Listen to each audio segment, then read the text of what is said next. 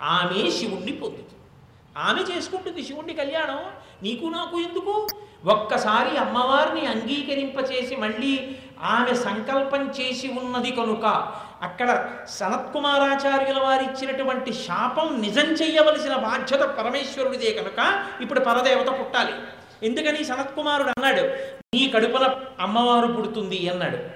పార్వతీదేవి పుడుతుంది అన్నాడు. పార్వతీదేవి పుట్టాలి అంటే ఇప్పుడు సనత్కుమారుడు ఇచ్చిన శాపం నిజం కావాలి. ఆయన ఇచ్చిన శాపాన్ని నిజం చేయవలసిన బాధ్యత అమ్మవారిది. అందుకని ఆవిడ పుట్టాలి.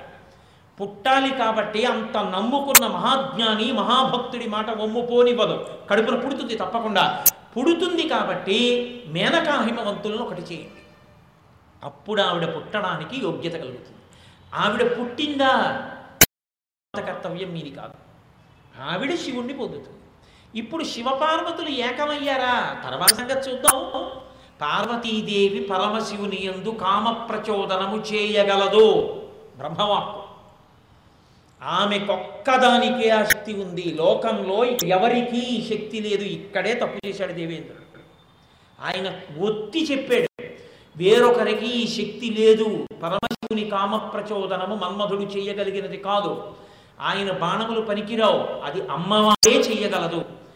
అటువంటి అమ్మవారు కామప్రచోదనం చేయి చేయగలిగితే పరమశివుని ఎందు అంటే మహాకామేశ్వరుణ్ణి చేయగలిగితే లౌకిక కామంగా మీరు తీసుకోకూడదు. అది కారుణ్యంతో లోకరక్షణ కొరకు ఆయన వీర్యము స్ఖలనమైతే అప్పుడు పుట్టిన పిల్లవాడికి మనం దేవసేనాధిపత్యం ఇచ్చేద్దాం. మనందరికీ అధిపతిగా ఎంచుకుందాం. అంతే. ఆ పిల్లవాడు అస్త్రప్రయోగం చేస్తాడు తారకాసురుడు మరణిస్తాడు. ఒరే ఇంత జాగ్రత్తగా కథ నడపాలి. కాబట్టి మీరు ముందు హిమవంతుడి దగ్గరికి వెళ్ళండి. అంటే దేవతలు అన్నారు బాగుంది మంచి మాట అన్నారు. కానీ సనత్కుమారుడు అన్న ఒక్క మాట చాలు ఆవిడ పుడుతుంది. కానీ సనత్కుమారు అన్నాడు కదా అని ఆవిడ మేనకాదేవి కడుపున పుట్టింది అనుకోండి మేనకాదేవి తల్లిగా ఉన్న మళ్ళీ దక్ష ప్రజాపతిలా ప్రవర్తించకుండా ప్రేమగా ప్రవర్తిస్తుందని నమ్మకం ఉందా? లేకపోతే ఇంకో ఉపద్రవం? ఆయన అన్నాడు ఉంటుంది. ఎందుకో తెలుసా? మేనకాదేవి హిమాలయ పర్వతాల మీద ఉన్నటువంటి కాలంలో దాక్షాయణిగా పర్వతీదేవి తిరిగి తిరిగింది. పరమశివుడితో కలిసి దాక్షాయణి స్వరూపంతో సతీదేవి శివుడు హిమాలయాల మీద తిరుగుతున్నప్పుడు అలిసిపోయినటువంటి పార్వతీదేవికి మేనకాదేవి సపర్యలు చేసింది. సపర్యలు చేసేసి నాకు ఇలాంటి కూతురుంటేనా? అనుకునేది. నాకు ఇలాంటి కూతురు ఉంటేనా అని ఆవిడ మనసులో అనుకున్న భావాన్ని గ్రహించింది పరదేవత. అప్పుడు ఆవిడ సంకల్పం చేసింది ఇది ఉత్తరోత్తరాన అవతార స్వీకారం నీ కడుపునే జరుగుతుంది అంది. అందుకని తప్పకుండా మేకాదేవికి కూతురు అవుతుంది మేనకాదేవి పరమ ప్రేమతో చూస్తుంది. హిమవంతుడు విశ్వాంశ సంభూతుడు కనుక ఎప్పుడూ పార్వతీదేవి తోలనాడు. ఆ సంబంధాలు అటువంటివి. కాబట్టి అలా పుట్టిన పార్వతీదేవి శివుణ్ణి చేరిన కళ్యాణం ఏదుందో అది జగత్ ప్రసిద్ధమవుతుంది అది లోకకంటకుడైన తారమనానికి ఎక్కడెక్కడ ఎప్పుడెప్పుడు పార్వతీ కళ్యాణం చెప్పినా చదివినా విన్నా అంతే మనశ్శాంతినిచ్చేస్తుంది. అంత గొప్పదవుతుంది. కాబట్టి మీరు హిమవంతుడిని ప్రార్థన చేయండి అన్నారు. సరే వీళ్ళందరూ వెళ్ళారు. హిమవంతుణ్ణి ప్రార్థన చేశారు. మేనకా హిమవంతులకు వివాహమై సంతోషంగా మేనకా హిమవంతులు ఇద్దరు విహారం చేస్తున్నారు. ఇద్దరూ విహారం చేస్తున్నటువంటి కాలంలో ఒండరులు అనువృత్తులయ్యారు. అనురక్తులైనప్పుడు ఆమె గర్భిణి కావాలి. కానీ కేవలము గర్భిణి కావడం కనకాదేవికి ఇష్టం లేదు. ఆమెకి పరమ పవిత్రమైనటువంటి స్వరూపములు తన కను కడుపున పుట్టాలి అని కోరిక. ఎందుకని అటువంటి కోరిక పుట్టింది? వెనక సనత్కుమారుని యొక్క శపంప ఉంది. దాన్ని బట్టి ఆవిడ మనసులో అటువంటి ప్రచోదనం వచ్చి ఆవిడ ప్రతి అష్టమి తిథి నాడు ఉపవాసం చేసేది. ప్రతి నవమి తిథి నాడు సువాసిని పూజ చేసేది. ఇది మీరు చాలా జాగ్రత్తగా గుర్తుపెట్టుకోవాలి. పరదేవతానుగ్రహం పొందడానికి అత్యంత తేలికైన మార్గం ఏమిటో తెలుసా అండి? సువాసిని పూజ పూజ. అష్టమి నాడు ఉపవాసం చేసి నవమి నాడు స్వామి పూజ చేస్తే వెంటనే అమ్మవారు ప్రసన్నరాలవుతుంది ఆ రెండు తిథులు అమ్మవారికి అత్యంత ప్రీతిపాత్రం. అందుకని ప్రతి అష్టమి నాడు ఉపవసించి ప్రతి నవమి నాడు సువాసిని పూజలు చేస్తుండేది. సువాసిని పూజ అన్నప్పుడు మీరు ఒక విషయం గుర్తుపెట్టుకోవాలి. ఏ స్త్రీ అయినా రెండు మెట్లు ఎక్కితే పరిపూర్ణత. ఈ రెండు మెట్లు ఎక్కలేకపోయింది అనుకోండి ఆమె జీవితం శూన్యత పొందినటువంటిది నిరర్థకమైపోయినది అయిపోతుంది. చెట్టు గొప్ప చెట్టు వేసి పండని చెట్టు ఎలా ఉంటుందో అలా ఉంటుంది. ఎక్కవలసిన రెండు మెట్లే ఒకటి భార్య కావడం రెండు తల్లి కావడం. ఒకరికి ఇల్లాలు కాకపోతే ఆమె జీవితానికి పరిపూర్ణత లేదు. ఏమంటే మరి మగవాడి విషయంలో అని మీరు అనొచ్చు. మగవాడు సంతానమును పొందకపోతే సంతానము అంటే అధార్మికమైన సంతానం ఎప్పుడూ అసలు లెక్కలోకి రాదు. ధార్మిక సంతానము అన్న ఉన్నప్పుడు అగ్నిహోత్రం సమక్షంలో స్వీకరించిన భార్య ఆ భార్య ఎందు సంతానమును పొందితే కానీ రుణవిముక్తుడు కాడు. అలా రుణవిముక్తుడు కాకపోతే ఇక్కడ ఎంత పుణ్యం చేసినా ఊర్ధ్వలోకాల్లోకి రానివ్వడు. ముఖండు మహర్షి అంతటి వాడిని రానివ్వలేదు. శాస్త్రం శాస్త్రమే. నీకు పితృరుణం తీరలేదని చెప్తారు. మహాభారతం ఆదిపర్వంలో మీరు విన్నారుగా? మహానుభావుడు మళ్ళీ తన భే తన పేరున్న దాన్ని స్వీకరిస్తాను అని చెప్పి ఆ మహర్షి అస్తీక మహర్షి అటువంటి భార్యనే స్వీకరిస్తే తప్ప ఆయన తండ్రి గారు జరత్కారు జరత్కారుని స్వీకరితే తప్ప తప్ప కొడుకు పుడితే తప్ప పితృదేవతల్ని విడగొట్టలేదు. ఉండిపోయారు వాళ్ళలాగా. కాబట్టి పితృరుణం తీరాలి అంటే ధర్మపత్పత్నిని స్వీకరించాలి. స్వీకరించి ఎందు సంతానాన్ని కనాలి. కంటే పితృరుణం తీరుతుంది. అందుకే నాన్నగారు రుణం తీరిందని చెప్పడానికి బిడ్డ పుట్టాడని తెలియగానే ఏ బట్టతో ఉన్నాడో ఆ బట్టతోని నీళ్ళలో దూకి స్నానం చేస్తారు. ఆ నీళ్ళు ఇలా పైలేస్తే లేస్తే అది చూసి పితృదేవతలు దీన్ని రుణవిముక్తుండి చేశా అంటారు సచేల స్నానం చేస్తారు అందుకే. కాబట్టి అదిగో అటువంటి పితృరుణం నుండి విముక్తుడు కావడానికి పురుషుడికి ధర్మపత్ని ఉండాలి.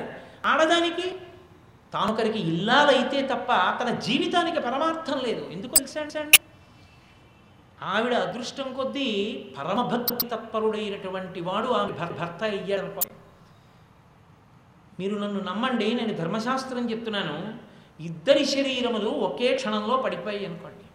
అంటే ఇద్దరు శరీరం వదిలిపెట్టేశారనుకోండి. ఎవరి పుణ్యం పుణ్యం ఎక్కువ ఉంటుందో తెలుసా అండి? పుణ్యం స్థాయి వరకు ఆలోచిస్తే. ఆయన కన్నా ఆవిడికి ఎక్కువ ఉంటుంది. ఎందుచేత అంటే ఆయన ఏ పుణ్యం చేసినా అందులో సగభాగం ఆవిడికి వేసేస్తారు. ఆవిడ సగం పుచ్చేసుకుని మళ్ళీ ఆవిడ రామరామ అనుకోండి. ఆ పుణ్యం ఆవిడ ఒక్కతికే వేస్తారు. ఆవిడ రామరామ అన్న పుణ్యంలో సగం పట్టుకొచ్చి భర్తకి వెయ్యరు. అదే అదేం అన్యాయం అండి అలాగా? అదేంటి అలా వేయడం ఏమిటండి అంటారేమో? నేను సంధ్యావందనం చేసుకుని గాయత్రి చేసుకోవాలంటే నాకన్నా ముందు లేచి స్నానం చేసి మడి నీళ్ళు పెడుతోంది అక్కడ. పెడితే గాయత్రి చేసుకుంటున్నాను. నేను హాయిగా గాయత్రి చేసుకుని లేచేటప్పటికి నాకు పలహారం చేసి పెడుతోంది. తను పలహారం చేసి పెడుతోంది కాబట్టి నేను సంధ్యావందనం చేసుకుంటున్నాను. తన పిల్లల్ని సాకుతోంది కాబట్టి నేను దేవతార్చన చేస్తున్నాను. తను నన్ను అనుగమించింది కాబట్టి నేను నాకు పుస్తకాలు చదువుకుని మీకు ధార్మిక ప్రసంగం చేయగలుగుతాను. తను- తను నా పక్కన అలా నిలబడిన నాడు నేనేం చేయగలను? అందుకని పురుషుడి పుణ్యంలో సగం భార్యకు వేసేయమన్నారు. ఆవిడ పుణ్యం చేస్తే? నీకు చేసి మిగిలిన సమయంలో తను చేసుకుంది. నీకెందుకు అందులో భాగం? ఇవ్వమన్నారు. కాబట్టి వివాహం అయితే తప్ప భార్య తరించే అవకాశం ఉండదు ఆడదానికి. పైగా స్త్రీగా పుట్టడంలో ఒక అదృష్టం ఉంది. పురుషుడు మనసు పెట్టి పూజ చేస్తేనే అందు నేను నివేదన చేశాను అనుకోండి నేను నివేదన చేసేటప్పుడు పరమేశ్వరుడు తిన్నాడన్న భావనతోనే చేయాలి. అందుకే అందుకే నైవేద్య మంత్రం చెప్పేటప్పుడు చాలా సావధానంగా చెప్పాలి. నేను గబగబ గబగబ చెప్పకూడదు. ఆయన తింటున్నాడు. గబగబా తింటే వెక్కిళ్ళు వస్తాయి. కాబట్టి మధ్య మధ్య పానీయం సమర్పయామి. ఆగాల కాసేపు? ఆయన మంచినీళ్ళు తాగాల? మళ్ళీ ఓ పండు ముక్క ముక్కలో వేసుకోవాలా? అప్పుడు కదా ఉత్తరాపోసం సంపయామి తిన్నప్పుడు ఆ యాపిల్ పండు ముక్క చేతికి అంటుకుందా? హస్తవు ప్రక్షాళయామ చేతులు కడుక్కోవాలా? ఏదైనా తింటే బొటన వేళ్ళన్నా కడుక్కోవాలా? పాదవు ప్రక్షాళయామి మళ్ళీ కాసిన మంచినీళ్ళు తాగాలా? శుద్ధ ఆచమనీయం సమర్పయామి. ఈ చేతులు కడుక్కున్నవాడు తుడుచుకోవాలా? మంత్రం ఉందా? నిలబడింది నిజమైతే ఇది చెప్పి ఆది నీ ఉత్తరీయంతో ఆయన చేతులు పాదాలు తొలవాలి. ఇప్పుడు నీ మనస్సు నిలబడిందని గుర్తు. ఇలా చెయ్యగలిగితే తరిస్తాడు పురుషుడు. స్త్రీ పరమేశ్వరుడి కాళ్ళు పడుతున్నానని పెట్టకపోయినా భర్త కాళ్ళు పట్టిందనుకోండి పాట చోరు చోరాదు సహస్రదీపాలంకా సేవలో ఏడు కొడలవాడి ముందే పాడక్కర్లేదు. భర్త పడుకునుకున్నప్పుడు ఆమె ఆయన కాళ్ళు పడుతూ అలలచించలమైన ఆత్మలందుండని కలవాటు చేసని ఉయ్యాల అందనుకోండి. సాక్షాత్ వెంకటేశ్వరుడి పాద సంవాహనం చేస్తూ ఏకాంత సేవ చేసిన ఫలితాన్ని ఆవిడ తలవిస్తారు ఆవిడ అన్నం పెట్టింది అనుకోండి మహానైవేద్యం పెట్టిన ఫలితం వేస్తారు. అందుకే ఆవిడ చేత్తో పెట్టిందల్లా ఈశ్వరుడికి పెట్టుకున్న చెయ్యి కాబట్టి ఆ చేతికి గాజులు వేస్తారు. అంత మంగళప్రదమైంది ఆ చెయ్యి. సువాసిని. అందుకని సువాసిని అంటే సభర్తృక భర్త జీవించి ఉన్న స్త్రీ. ఆమె సాక్షాత్తు అమ్మవారే. సువాసిని అని గుర్తు ఏమిటి అంటే కొన్ని కొన్ని లక్షణములు చెప్పారు మంగళసూత్రము నల్లపూసలు కాళ్ళకి మట్టెలు సిగయందు పువ్వులు చేతికి గాజులు ఇటువంటివన్నీ సువాసిని చిహ్నములు సువాసిని లోకంలో పెళ్ళైన స్త్రీ. అసలు సువాసినులకు సువాసినిత్వాన్ని ఇచ్చేది అమ్మవారే. అమ్మవారే అనుగ్రహిస్తుంది. అమ్మవారి అనుగ్రహము ఎంత కాలము ఉంటుందో అంత కాలము సువాసినిగా ఉంటారు ఆమె అనుగ్రహము తప్పకూడదు. అందుకే ఎంత ఎంతో కష్టపడి కన్యాదానం చేస్తూ తండ్రి ఎంత పరివేదన చెందుతాడంటే జాతకాలు చూపించాను ముహూర్తాలు పెట్టించాను యథావిధి వివాహం చేస్తున్నాను కానీ నక్షత్రానికి గండకాలం ఉంటుందా? నా కూతురు పసుపు కుంకాలు. అందుకని మంగళసూత్రాన్ని తిన్నగా కట్టించాడు.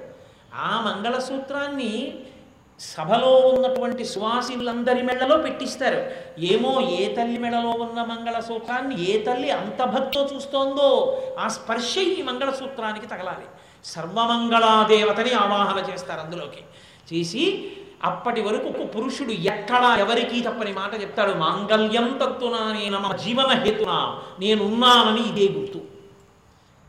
ఆ మంగళసూత్రం ఒక్కటి ఆయన ఉన్నాడని గుర్తు. ఇప్పుడు నీకు నాకు ఉన్న అనుబంధం ఏమో తెలుసా? ఈ తలకి ఈ శరీరానికి మధ్యలో కంఠం ఉంటుంది.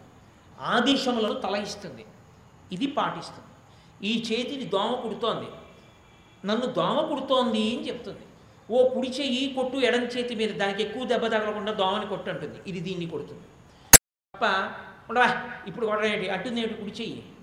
ఇది ఎలా చెప్పిందో ఇది ఎలా అనుగమిస్తుంది. దీని బాధలని కంటికి రెప్పలా ఇది చూసి చూస్తుంటుంది ఇవి రెండు ఎలా సమన్వయంతో పనిచేస్తున్నాయో మీరిద్దరూ కూడా అలా సమన్వయంతో జీవించండి. పైగా పరమేశ్వర పాద ద్వంద్వం ఉంటుంది ఇక్కడ పార్వతీ పరమేశ్వరుడు ఎప్పుడూ అది మంగళప్రదంగా అలాగే అలాగే ఉండాలని ప్రతి ముడికి పసుపు కుంకం పెట్టించి ఇక్కడ కట్టిస్తారు. కట్టించే ముందు కూడా ఆకర్షణ అన్నది ఉండి తీరాలి భార్యాభర్త మధ్య. భార్య ఎందు భర్త భర్త అనురక్తుడు కావడం కోరి కోరి సాధించుకోవలసిన విషయం. అది ఎప్పుడు దెబ్బతింటుంది? శరీరం ఏదైనా చర్మ వ్యాధి వస్తే భర్త విముఖుడు అవుతాడు. ఆ చర్మ వ్యాధి రాకుండా ఉండాలని అపాల మంత్రములతో అభిషేకం చేస్తారు. కాడి పెట్టి మం- మంగళసూత్రములు పెట్టి నీళ్ళు పోస్తారు. నీళ్ళు పోస్తే ఆ నీళ్ళ చేత కంఠము తడుస్తుంది. అపాల అని అత్రి మహర్షి కూతురు. ఆమెకి ఎంతకి వివాహం కాకపోతే ఈ అమ్మాయికి పెళ్ళవలేదు ఈ అమ్మాయికి పాలిచేవాడు వాడు లేదని అమ్మాయి పేరు మర్చిపోయి అపాల అపాల అన్నారు అందరూ. ఆ అమ్మాయికి చాలా బాధ కలిగి నీళ్ళలో దూకేసింది. కొట్టుకుపోతూ కొట్టుకుపోతుంటే సోమలత దొరికింది. దాన్ని నోట్లో నవిలి ఎలాగో వెళ్ళిపోతున్నాను కదా అని చెప్పి ఆ సోమలతని నోటితో నవిలి ఆ రసాన్ని ఇంద్రుడికి అభిషేకం చేసింది మానసికంగా. ప్రీతి పొందినటువంటి ఇంద్రుడు అన్నాడు ఈ రసం ఆయన గుర్ర రథ కాడి మీద పడింది.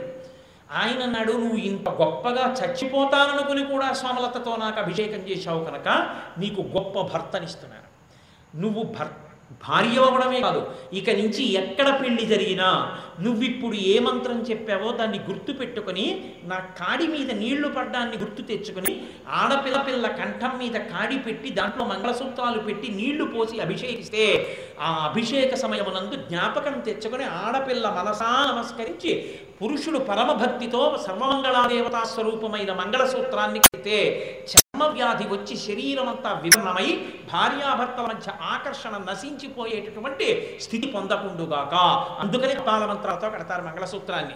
కాబట్టి ఆ సువాసినిత్వం ఒకరికి భార్యగా ఉండి ఆయనని సేవించి తద్వారా పరమేశ్వరుని సేవించుకున్న ఫలితాన్ని పొందాలి అంటే అమ్మవారి అనుగ్రహము వలన మాత్రమే సువాసినిత్వం. అమ్మవారికి ఉన్న లక్షణం ఏమిటో తెలుసా అండి? నా అనుగ్రహంతో కదా నువ్వు సువాసినిగా ఉన్నావు? నేను కోరుకునేది ఒక్కటే. నిద్ర లేవగానే మళ్ళీ ఎన్ని రాత్రులు నువ్వు పడుకుని నిద్ర లేచినా ఇలాగే నీ భర్త పక్కనే నువ్వు పడుకుని లేవాలి అనుకుంటే నీ భర్త గండకాలమును తొలగించే కర్తవ్యాన్ని నెత్తికెత్తుకున్నాను కనుక నిద్ర లేచావని కూడా లేదు. లేవగానే మంగళసూత్రాన్ని కళ్ళకద్దుకో చాలు. సర్వమంగళాదేవతకి పూజ అయిపోయినట్టు అంటే పురుషుడికి లేదా అధికారం. నిద్రపోయి లేస్తే పూజాద్రవ్యాలు ద్రవ్యాలు ఒక్క స్త్రీకి మాత్రమే అధికారం వెంటనే కళ్ళకత్తుకోవచ్చు సర్వమంగళా స్వరూపాన్ని కాబట్టి సువాసిని సువాసిన్యత్ర ప్రీత. సువాసిని పూజ చేసిన సువాసిని అమ్మవారికి ఇంత కుంకం పట్టుకెళ్ళి ఇలా వేసి నమస్కరించిన ఆవిడ రెండో ఉన్నతిని ఇస్తుంది. అదే అమ్మ అని పిలిపించుకోవాలి అందుకే కొన్నాళ్ళు బాగుంటుంది. కొంతకాలం అయిపోయిన తర్వాత పిల్లలు తొక్కని పక్క బరువు అయిపోతుంది. వేసిన మంచం మంచం మీద దుప్పటి ఇన్నేళ్ళకి వేసినవి వేసినట్టే ఉంటున్నాయి అనుకోండి. చక్కగా అందంగా తెల్లటి దుప్పటి వేస్తే తెల్లగా ఉంటుంది అనుకోండి. ఆ ఇంట దరిద్రం అని గుర్తు. బిడ్డలు లేరు. ఒక్క ఏడాది బాగుండొచ్చు రెండేళ్ళు బాగుండొచ్చు. ఆ తర్వాత పిల్లాడు ఇలా తెల్ల దుప్పటి వేయగానే దాని మీద ఎక్కేసి ఇద్దరు పిల్లలు దెబ్బలాడుకుని వాళ్ళిద్దరూ ఆడుకుని ఆ మరకలన్నీ కృష్ణపాదాలు గోకులాష్టమికి వేసినట్టుగా దాని నిండా అంటుకుపోతే తల్లి వచ్చి ఇద్దరిని పిల్లల మీద కొట్టి కిందకి దింపేసి తెల్లటి దుప్పటి వేశాను. చీ చీ చీ. ఎలా మరకలు చేశారా అని తల్లి ఎక్కడ తల కొట్టుకుంటుందో అక్కడ ఐశ్వర్యం ఉందని గుర్తు. పిల్లలు తొక్కిన పక్క ఉండాలి. ఆ అమ్మా అనిపించుకోవాలంటే శ్రీమాత మళ్ళీ ఆ ఆ తల్లి అనుగ్రహంతోనే తల్లి అవుతావు. స్మా అంటోంది శాస్త్రం. అందుకని పరదేవత అనుగ్రహము అంత అవసరమై ఉంటుంది. అందుకే సువాసిని సువాసిని అర్చన పీత. సువాసినుల చేత అర్చింపబడడాన్ని ఇష్టపడుతుంది. సువాసిని తీసుకొచ్చి కూర్చోపెట్టి పూజ చేసినా అది సాక్షాత్ పరదేవత కంటుంది. ఎందుకో తెలుసా అండి? పురుషుడు పురుషుడు కాదు. అసలు సువాసిని పూజలో ఒక పెద్ద రహస్యం ఉంది. నేను స- సొంతంగా చెప్తున్నాను అనుకుంటున్నారేమో. నేను వ్యాఖ్యానాన్ని ఆధారం చేసుకుని చెప్తున్నాను. సువాసిని పూజకు అంతటికి ప్రాణం ఏదో తెలుసా అండి? జటాబంధనం. ఆమె కొప్పు ఎత్తి పట్టి జటాబంధనం కట్టాలి. ఎందుచేత అంటే మీరు ఎప్పుడూ అమ్మవారి కొప్పు చూడలేరు. కుదరదు. ఎందుకంటే అమ్మవారి మూర్తి సాకారమూర్తి. శివలింగానికి అయితే వెనకాల కడతారు. ఐదు ముఖాలు ఉంటాయి కాబట్టి సజ్జోజాత ఘోర తత్పురుష వామదేవ ఈశానులు అమ్మవారికి వెనక్కి వెళ్ళడం కుదరదు. వెనక్కి వెళ్ళరు కాబట్టి కొప్పు కనపడదు. ఆ కొప్పు కిరీటంలో ఉంటుంది. ఆ దాని మీద చంపకాశోక పున్నాగ సౌగంధికల సత్కచ అంతంత పెద్ద పూల దండలు అలంకృతమైపోతాయి. అందుకని కొప్పు కనపడదు. కానీ అమ్మవారి కొప్పుని చూసినటువంటి ఫలితం అంతా ఇంత కాదు. అది ధునోతుద్ధాంతం నస్తులిత దళితీందీవరవనం ఘన చికుర నికురంబం తవ శివే అంటారు శంకరాచార్యులు. శివే అన్నారు. శివే అంటే మంగళప్రచురాల శోభనములు ఇవ్వగలిగిన ఓ తల్లి ఎవరు అమ్మవారి కొప్పు వంక చూస్తారో అటువంటి వారి అజ్ఞానమే పోతుంది. అంటే ఆవిడ ఏదైనా ఇవ్వగలదు. అందున నవమి నాడు సువాసిని పూజ చేసి జటాబంధనం పెడుతుంది భార్య. ఏ యజమాని పూజ చేస్తున్నాడో ఆ యజమాని భార్య ఆమె జట పైకెత్తి ఆ జటాబంధనాన్ని అంటే ఇప్పటి మాటల్లో చెప్పాలి అంటే రబ్బర్ బ్యాండ్ అంటారు ఆ బ్యాండ్ బ్యాండ్ పెడతారు. అదే ఆ జటాబంధనమే సువాసిని పూజ ఎందు అగ్రస్థానం. అన్ని వేళలా నువ్వు అమ్మవారి పాదాలు కడగడం చెయ్యి. నీ పూజలో పళ్ళెల్లో పెట్టి పాదాలు కడుగుతారు. ఆ పాదులకాన్ని లోపలికి తీర్థంగా తీసుకుంటారు. సువాసిని కాళ్ళు కడిగితే అమ్మవారి కాళ్ళు కడిగినట్టే. సువాసిని కొప్పులో పువ్వులు పెడితే అమ్మవారి కొప్పులో పెట్టినట్టే. సువాసినికి తిలకం పెట్టి కన్నులకు కాటుక పెడితే నల్లని కన్నులతో కారుణ్యంతో చూసే అమ్మ పొంగిపోతుంది ఇన్నాళ్ళకి నీ సువాసినితో సార్థకత పొందింది. అందుకని సువాసిని పూజ అంత గొప్పది. సువాసిని పూజ చెయ్యగానే అది సాక్షాత్ పరదేవతకు అందిపోతుంది. అంత గొప్ప పూజ అదే కదండి. మీరు నన్ను నమ్మండి నేను ఇంత పరమ పవిత్రమైన వేదిక మీద కూర్చుని చెప్తున్నాను. గురువారం నవమి తిథి మూలా నక్షత్రంతో ఉండగా నేను పార్వతీదేవి జననం చెప్ చెప్తాను అని నేను ఊహ చెయ్యలేదు. కానీ ఆశ్చర్యకరంగా పరదేవతానుగ్రహం ఏంటంటే గురువారం నవమి మూలా నక్షత్రంతో ఉన్న ప్రదోష వేళలో ప్రారంభమైనటువంటి ప్రసంగంలో పార్వతీదేవి యొక్క జననం నడుస్తోంది. ఇంత గొప్ప ఘట్టం జరగరుగుతున్న రోజున నేను ఇంత గొప్పగా చెప్పి సువాసిని పూజ గురించి సువాసిని పూజ చెయ్యండి చెప్పలేదనుకోండి. అర్థం ఉందా? అందుకే చెప్పగానే ఆర్తితో సంతోషంతో చేసే హృదయం ఉన్న ఉన్నవారు కాబట్టి మా బాబుగారిని అడిగాను. బాబుగారు ఇవాళ సాయంకాలం సువాసిని పూజ చెయ్యండి. నవమి కదా చూసి మేమందరం ధన్యులమైపోతాం. తులా నక్షత్రం ఉంది. ఇంతకన్నా భాగ్యం ఏముంటుంది తప్పకుండానండి నేను అలా చేస్తాను గారు అన్నారు. అందుకే ఇవాళ నా ఉపన్యాసాన్ని కొద్దిసేపట్లో ముగించేస్తాను. సువాసిని పూజ జరుగుతుంది చక్కగా మనందరం చూసి వెళ్తాం సువాసిని పూజ చేసేటప్పుడు ఇప్పుడు అలా అన్వయం చేస్తున్నారో లేదో నాకు తెలియదు కానీ సువాసిని పూజ చేసేటప్పుడు చెప్పేటటువంటి నామములు మీరు ఎప్పుడైనా విన్నారో లేదో నాకు తెలియదు. అద్భుతంగా ఉంటాయి. సువాసిని నామములు పరదేవతా నామములు కావు. బంధువుల ఎందు ప్రీతి కలిగిన దానా భర్తని అనుగమించేదానా? బిడ్డలతో సంతోషంగా ఉన్నదానా? గర్భశోకము తెలియనిదానా? ఇంటికి గొప్ప అతిథులు వచ్చినప్పుడు పరమ సంతోషంతో పరమభాగంతో పరమభాగవతులైన వాళ్ళకి అన్నం వండి వడ్డించుకున్నదానా? భర్త మహాభక్తుడై అమ్మవారిని పూజ చేస్తుంటే అమ్మవారి గురించి చెప్పుకోవడానికి ఎవరో ఒకడు ఊళ్ళోకి వచ్చాడు. వాడే అన్నం లేక వచ్చినవాడు గాడు ఊళ్ళోకి చెప్పుకోవడానికి వచ్చాడు కాబట్టి ఇవాళ వాడికి అన్నం తినడానికి లేదు. శౌచంతో ఉండి పెట్టాలి. భర్త మహాభక్తుడు అమ్మవారి పూజ చేస్తాడు. ఆయన భార్య చేయవలసిన పని ఏమిటి అటువంటి వాడు ఊళ్ళోకి వచ్చాడు కాబట్టి ఆయన్ని పిలిచి అయ్యా మా- నేను అన్నం వండి పెడతాను మీరు తినండి అని అన్నం పెట్టాలి. అలా భక్తులకు అన్నం పెట్టి తరించినటువంటి దాన చక్కగా కొడుకుల్ని కోడళ్ళని కూతుళ్ళని అల్లుడిని మనవలు మనవరాలతో ఉన్నదానా నీ చిరునవ్వులు శ్రీ మహాలక్ష్మికి ఆవాహన మంత్రములై ఇంటిని ఐశ్వర్యంతో వెలయించిన దానా భర్త శాంతికి కారకులై కారకురాలవైన దానా ఇవి సువాసిని నామాలు.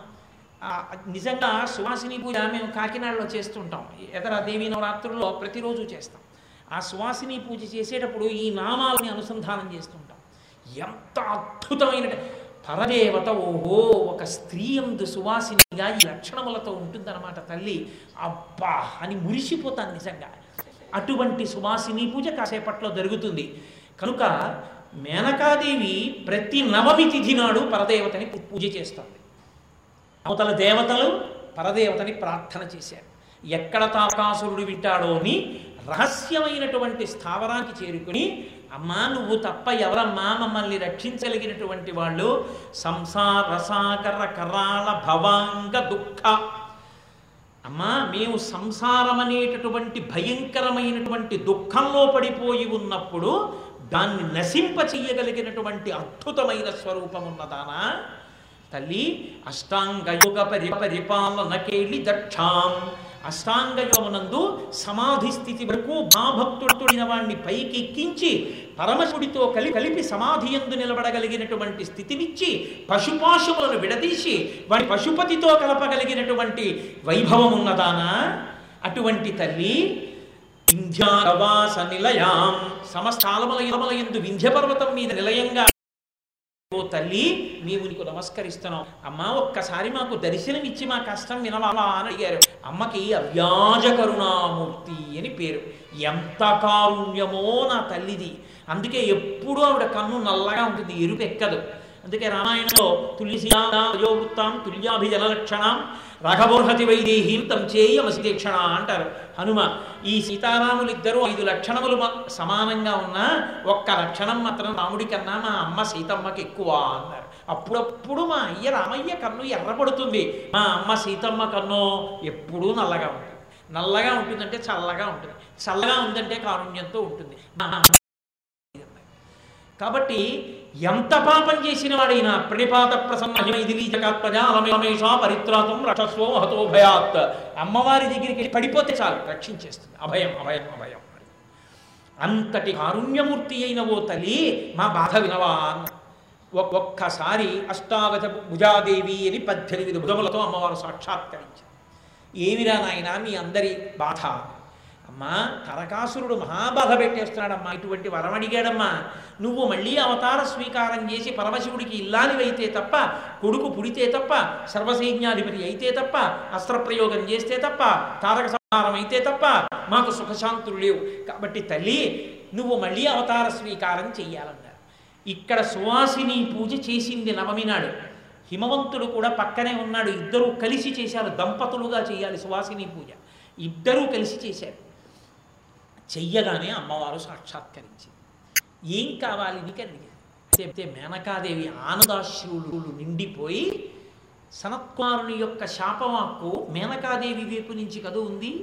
అందుకని అంది అంది మూడు లోకముల చేత పూజింపబడేటటువంటి తల్లి పరమశివునికి అర్ధాంగి కలిగినటువంటి తల్లి ఉభయ వంశములను తరింప చేయగలిగినటువంటి తల్లి ఆడపిల్ల నా కడుపున పుట్టాలని అమ్మవారు చిరునవ్వు నవ్వింది అంటే నీ ఉద్దేశం నేను నీ కడుపున పుట్టాలి మూడు లోకములను తరింప చేయగలిగినది మూడు లోకముల చేత పూజింపబడేది పరమశివునకు అర్థాంగి కాగలిగినది ఉభయ వంశములను తన నడవడి చేత తరింప చేయగలిగినది నేనే.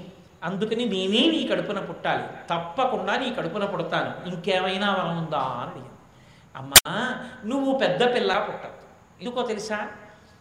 ఆడపిల్ల పెద్దదై పుట్టి వెనక తమ్ముళ్ళు పుడితే తమ్ముడు ఎక్కడికైనా వెడుతుంటే వీడిని రక్షించడానికి అక్కగారిగా వెళ్ళాలి.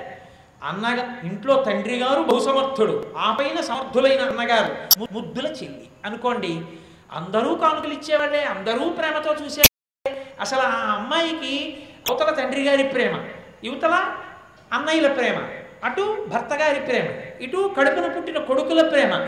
ప్రేమ తప్ప జీవితంలో ఇంకొకటి తెలియదు. ఇంతమందిని రక్షించగలిగిన తల్లి నిన్ను రక్షించుకోవాలని ఇంతమంది ప్రేమతో వెంటపడాలి. అందుకని నీ ముందు నూరుగురు కొడుకులు పుట్టాలి. మహా ఉత్తములైనటువంటి వాళ్ళై ఉండాలి. వాళ్ళ తర్వాత నువ్వు పుట్టాలి. అలా నన్ను అనుగ్రహించవా అని. అంటే అమ్మవారి తప్పకుండా. ఎంత ప్రేమతో కోరావేమా? అలాగే అనుగ్రహిస్తాను. కానీ నూరుగురు కొడుకులు ముందు పుట్టారు. ఎందుకని? ఊరు కొడుకులు పుట్టేదాకా కూర్చుంటే అవతల దేవతల కార్యం. అందుకని అన్నగారికి ఇల్లెలుగా ఉండాలని కోరుకున్నావు కాబట్టి గొప్పవాడు కొడుకుగా పుడతాడు. మైనాక పర్వతాన్ని నీకు కొడుకుతాడు పర్వతానికి కొడుకు పర్వతమే కదండి రావాలి. అందుకని హిమవత్ పర్వతానికి కొడుకు కనుక మైరా మైనాక పర్వతం పుడుతుంది. బంగారు శిఖరములతో ఉంటాడు మహానుభావుడు.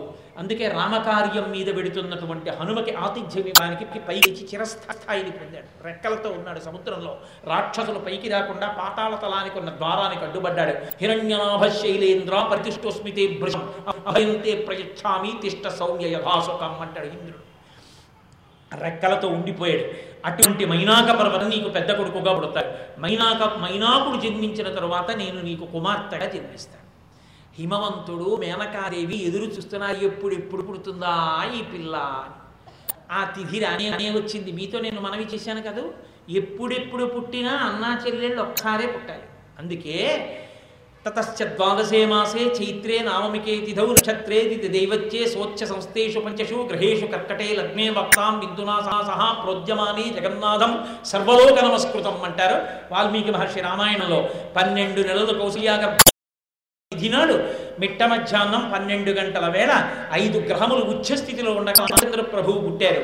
అదే చైత్రమాసంలో అదే నవమి తిథి నాడు అర్ధరాత్రి పన్నెండు గంటలకి లోకముల యొక్క చీకట్లని పోగొట్టడం కోసమని అర్ధరాత్రి పన్నెండు గంటలకి కృష్ణ భగవానుడు పుట్టినట్టు కృష్ణ సహోదరి అయినటువంటి అందుకే శ్యామకృష్ణ సహోదరి అంటుంటారు ఎప్పుడు శ్యామశాస్త్రి గారి కీర్తనల్లో. అటువంటి కృష్ణుడి యొక్క సహోదరి రామచంద్రమూర్తి యొక్క స్వరూపిణి అయినటువంటి తల్లి చైత్ర శుక్ల నవమి నాటి అర్ధరాత్రి పన్నెండు గంటలకి మృగశీర్ష నక్షత్రం ప్రకాశిస్తూ ఉండగా ఆ తల్లి ఆవిర్భవించింది. వెంటనే హిమవంతుడు ఆ తల్లిని చూసి అన్నాడు అమ్మా గిరులలో నన్ను కగిరినైన నా పేరు వెలయ చేసి విట్లు జలజనయన. నీకు తండ్రినైతి నాకింత చాలదే ఇది మా అద్భుతం భుగింతు వదన. వీరభద్ర విజయంలో పోతన గారు ఆయన అంటాడు హిమవంతుడు ఇంత పొంగిపోయాడు. అమ్మా నేనెవరినమ్మా? పర్వతాల్లో పర్వతాన్ని కొండల్లో కొండని పెద్ద మట్టి రాయి పడుండేవాడిని అలాంటి వాడిని ఎన్ని పర్వతాలు ఉన్నాయి ఎన్ని కొండలు ఉన్నాయి. నా పేరు ఎందుకు గుర్తు పెట్టుకుంటారమ్మా? కానీ తల్లి నువ్వు ఎంత అనుగ్రహించావు నన్ను? గిరిలలో నొక్క గిరినైన నా పేరు వెలయ చేసి విట్లు జలజనయన ఓ తామరనే పువ్వుల వంటి కందులున్న తల్లి నాకు కూతురుగా పుట్టావా? జలజనయన నీకు తండ్రినై నాకింత చాలదే. ఇది మహాద్భుతం ఇందువదన నీకు తండ్రినయ్యానమ్మా లోకాలకంతటికీ తల్లిగా ఉన్న తల్లి నాకు కూతురైంది. అందరికీ తల్లి నాకు కూతురు. అందరూ అమ్మా అని పిలిచేటటువంటి పిల్లని అమ్మాయి అని నేను పిలుస్తాను. అమ్మా నా జన్మకిది చాలదా? ఎంత అద్భుతమమ్మా నీకు తండ్రినా? ఒక పర్వతాన్ని ఎంత వైభోగం ఇచ్చావమ్మా నాకు? అని నీకు తండ్రినైతి నాకింత చాలదే. ఇది ఇది మహాద్భుతంబు ఇందువదన అని పొంగిపోయాడు ఇవాళ పార్వతీదేవి యొక్క ఆవిర్భావ ఘటాన్ని నవమి తిథి నాడు గురువారం మూలా నక్షత్రం ఉండగా మీరు విన్నారు. చాలు. ఈ ఆవిర్భావ ఘట్టం వరకు ఇవాళ ముందు తీసుకొస్తే తర్వాత కథని రేపు ప్రారంభం చేద్దాం. ఇవాళ చాలా అద్భుతమైన పార్వతీ కళ్యాణం చెప్తూ ఉండగా ఇలా కూడడం సాధ్యమయ్యే విషయం కాదు. నేను కూడా ఇలా వస్తుందని సెలవులు పెట్టి రాలేదు. ఏదో కాకతాళీయం అంటారు చూసారా? అలా నేను సెలవు పెట్టాను. పరదేవతానుగ్రహం ఇలా కలిసి వచ్చింది పొద్దున్న సంధ్యావందనం చేసుకుంటూ తెల్లబోయా ఇలా ఎలా కలిసి వచ్చింది అసలు? కాబట్టి చక్కగా ఇప్పుడు ఇప్పుడు సువాసిని పూజ చేస్తారు. మీ అందరూ నేను కూడా సంతోషంగా దాన్ని అవధరిద్దాం దయచేసి ఎవరు మధ్యలో లేవకండి. పూజ జరుగుతుండ